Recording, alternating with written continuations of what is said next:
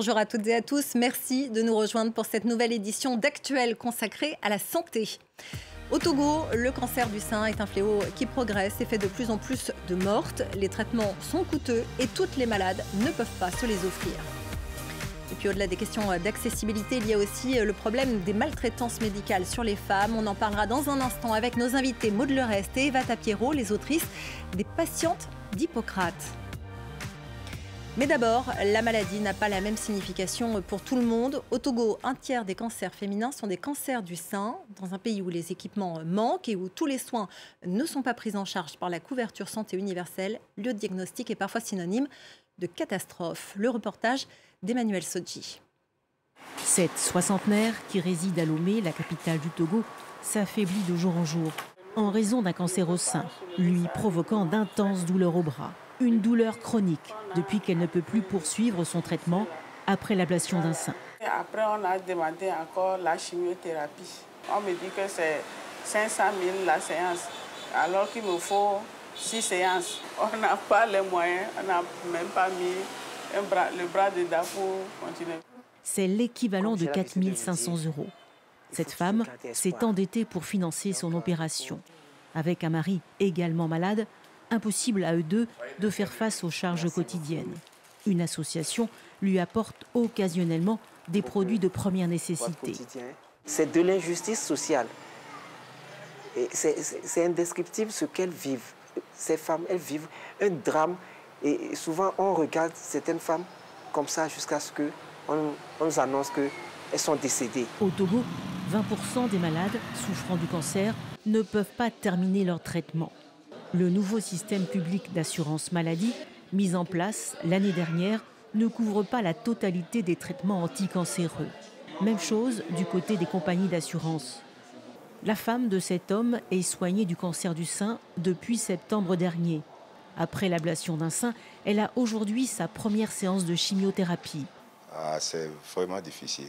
C'est vraiment difficile, surtout que c'est extrêmement coûteux. Surtout nous n'avons pas une assurance maladie qui puisse nous rembourser ces frais. La société civile, impliquée dans la lutte contre le cancer, plaide pour une subvention de la prise en charge et la mise à disposition de la radiothérapie dans le public. Car aujourd'hui encore, il faut se soigner dans le privé pour bénéficier des machines dernier cri. On est obligé des fois de traiter à des prix sociaux. Or, avec ces prix sociaux, nous tournons réellement perte. L'OMS estime que les cas de cancer ne cesseront d'augmenter en Afrique subsaharienne en raison de l'insuffisance des ressources consacrées à leur prévention. Au Togo, il n'y a pas encore de budget spécifique pour lutter contre les cancers, alors que presque 70% des malades en meurent. D'abord, ne pas nuire. Ces mots euh, font partie du serment d'Hippocrate que prêtent euh, les jeunes médecins à la fin de leurs études. Et pourtant, force est de constater que les violences médicales ne sont pas une exception. En fait, elles sont même assez fréquentes, surtout si vous êtes une femme. C'est ce que vous expliquez, euh, Maud Lerest et Eva Tapiero, dans votre livre Les patientes d'Hippocrate, quand la médecine maltraite les femmes. Bonjour, merci à vous d'être avec nous. Euh, vous décrivez dans votre livre un certain nombre de spécialités, de maladies, de domaines dans lesquels les femmes sont maltraitées euh, par le corps médical. Vous êtes parti d'ailleurs de votre propre expérience pour le constater, mais vous avez élargi. Qu'est-ce qui, dans vos recherches, vous a le plus marqué euh, sur ces violences faites aux femmes? Euh, Je pense que ce qui nous a le plus marqué, enfin en tout cas tu peux me corriger, mais c'est euh, en fait on, savait déjà, on savait on avait déjà des hypothèses avant de commencer évidemment l'enquête et de faire les recherches. Mais ce qui nous a plus marqué, c'est le fait que ce soit à ce point-là répandu, qu'il y ait à ce point-là de témoignages et que, que ça aille en fait, qu'on aille de l'errance médicale jusqu'à la violence la plus extrême en fait. Oui, bah, moi, ce qui, ce qui m'a marqué, c'était euh, le, détail, euh, la souffrance euh, de ces femmes. C'est des traumatismes à vie. Et, et ce qui m'a marqué aussi, c'est que ça n'a pas toujours été comme ça, mais les femmes veulent parler aujourd'hui et elles sont en demande de raconter ces expériences-là. Et, et c'est ce qu'on a voulu faire avec ce, ce livre-là, les donner leurs témoignages à lire au plus grand nombre, en fait. Alors, vous évoquez notamment la question euh, de la fertilité et de l'infertilité, mais il y a aussi euh, des sujets qui sont moins évidents. Par exemple, euh, vous avez cette statistique que vous mentionnez dans le livre sur l'infarctus du myocarde. Parmi les personnes qui font un infarctus, les femmes sont 56% à en mourir contre 46% pour les hommes. Ça va complètement à l'encontre de ce qu'on imagine en général. il y a plusieurs facteurs. Hein. Déjà, les symptômes de l'infarctus du myocarde sont moins connus chez la femme. Ce pas les mêmes que, ceux des hommes. Donc déjà, euh, c'est moins facile à repérer. Euh, une étude montre que en moyenne, les femmes sont prises en charge aux urgences pour un infarctus du myocarde 30 minutes après un homme. Euh, et puis par ailleurs, la deuxième chose qui est très importante aussi, et c'est complètement ce dont on parle dans le bouquin, c'est vraiment les stéréotypes de genre. C'est-à-dire que plusieurs études le montrent, hein, on ne sort pas ça du chapeau, les femmes sont réputées plus anxieuses, hystériques, et plusieurs études montrent que quand une femme va à l'hôpital aux urgences pour euh, un infarctus, le, staff médical va avoir tendance euh, très souvent à penser que c'est une crise d'angoisse. Voilà. donc elles seront prises en charge plus tard. Certaines en meurent. En fait, vous citez aussi d'autres études, par exemple sur la douleur chronique. Vous expliquez que les essais précliniques sont effectués sur des rongeurs, mais dans l'immense majorité, ce sont des rongeurs mâles, et qu'en réalité, on prend le corps masculin euh, ou mal, disons, euh, comme le référent neutre. En quoi ça influence en fait? On se rend compte que euh, les, études précliniques, donc effectivement sur les rongeurs, les études cliniques et ensuite en effet les symptômes, etc., sont plus étudiées chez les hommes. Or, en fait, l'anatomie, la, la, physiologie sont différentes entre un corps masculin et un corps féminin. Donc ça entraîne, ce que disait Maud tout à l'heure, sur l'infarctus du myocarde. On connaît moins bien les symptômes, donc forcément on va moins bien traiter en fait, les femmes là-dessus. Et c'est comme ça sur euh, tout un tas de pathologies. On traite moins bien les femmes puisqu'on connaît moins les effets sur leur corps, on connaît moins les effets même des traitements sur leur corps. Et donc c'est comme ça qu'elles bénéficient euh, d'une moins bonne médecine, en fait, euh, sur beaucoup de troubles. En revanche, sur l'infertilité, la fertilité, la fécondité, là c'est l'inverse. C'est tout repose sur la femme, son corps est hyper médicalisé et ça n'est qu'après de nombreux examens, euh, beaucoup de mois euh, perdus à faire euh, des recherches, que éventuellement on se demande si le problème ne viendrait pas de l'homme.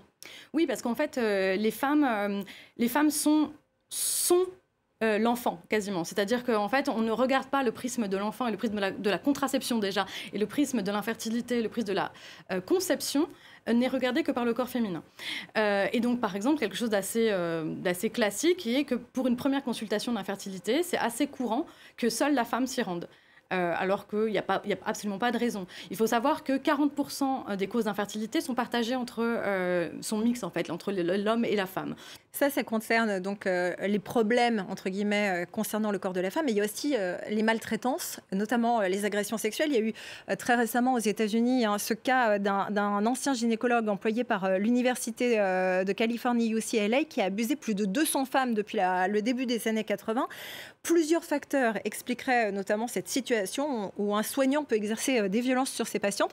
C'est ce que nous expliquait euh, tout à l'heure euh, Rory Gerbert, elle est spécialiste de la prévention contre le harcèlement sexuel. Écoutez. Premièrement, il y a une grande inégalité dans le rapport de force, une asymétrie d'information entre le médecin et sa patiente, qui ne sait peut-être pas quel degré de contact physique est approprié pour réaliser l'examen d'une partie délicate du corps, comme lors d'un examen gynécologique. Deuxièmement, le docteur peut se considérer comme un employé à part et faire preuve d'un sentiment d'impunité. Et enfin, ce sont des contacts qui ont lieu dans des endroits isolés, où il n'y a aucun témoin, et les agresseurs ont un accès facile à leurs victimes.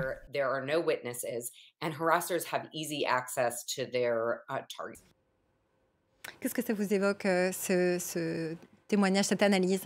Oui, bah c'est la réalité. En fait, le problème, c'est que les médecins se voient comme des euh, sachants. Euh, c'est très difficile d'aller euh, contre eux, en fait, hein, parce que bah, on ne sait pas. et en effet, dans les, dans les cabinets de gynécologues, ce qui est difficile, c'est que les femmes, elles disent hein, souvent, assez régulièrement, euh, ça, je me sentais pas bien, il y avait quelque chose qui était étrange, quelque chose qui était bizarre, mais à la fois, c'est difficile d'en être sûre, c'est difficile d'être certaine, puisqu'on ne sait pas forcément exactement ce qui est normal de ce qui n'est pas normal et ce qui se joue.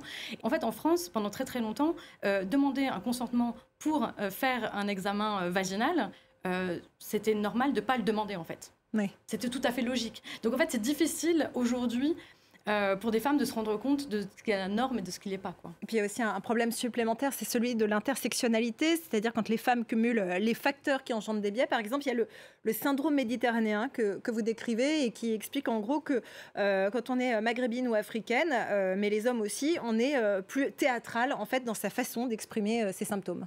On en parle dans le livre parce que c'est une double peine en fait pour les femmes racisées. Il faut savoir que déjà les femmes souffrent de stéréotypes liés à leur genre, à savoir elles sont censées être hystériques, elles sont censées être plus anxieuses. Et donc, quand on est une femme racisée, c'est clairement la double peine. Et euh, c'est ce qui s'est vu avec Naomi Usanga. Donc, elle est décédée en 2017. Cette jeune femme de 22 ans avait appelé le SAMU, avait dit Je vais mourir. Elle a dit Je vais mourir. L'opératrice lui a répondu, lui a rionné, lui a répondu On va tous mourir un jour. Elle a raccroché. Naomi est morte cinq heures plus tard d'une défaillance multiviscérale. Euh, là, l'exemple est quand même assez, assez clair. Et c'est pas la seule. Mediapart a sorti une enquête cette année sur le même thème. Mais ça, c'est que des exemples, mais en fait, c'est systémique. Que c'est systémique. Euh, les femmes racisées ont une double peine dans la médecine. D'ailleurs, la gynécologie a été inventée sur des, esclaves, des femmes noires, euh, qui ont été torturées.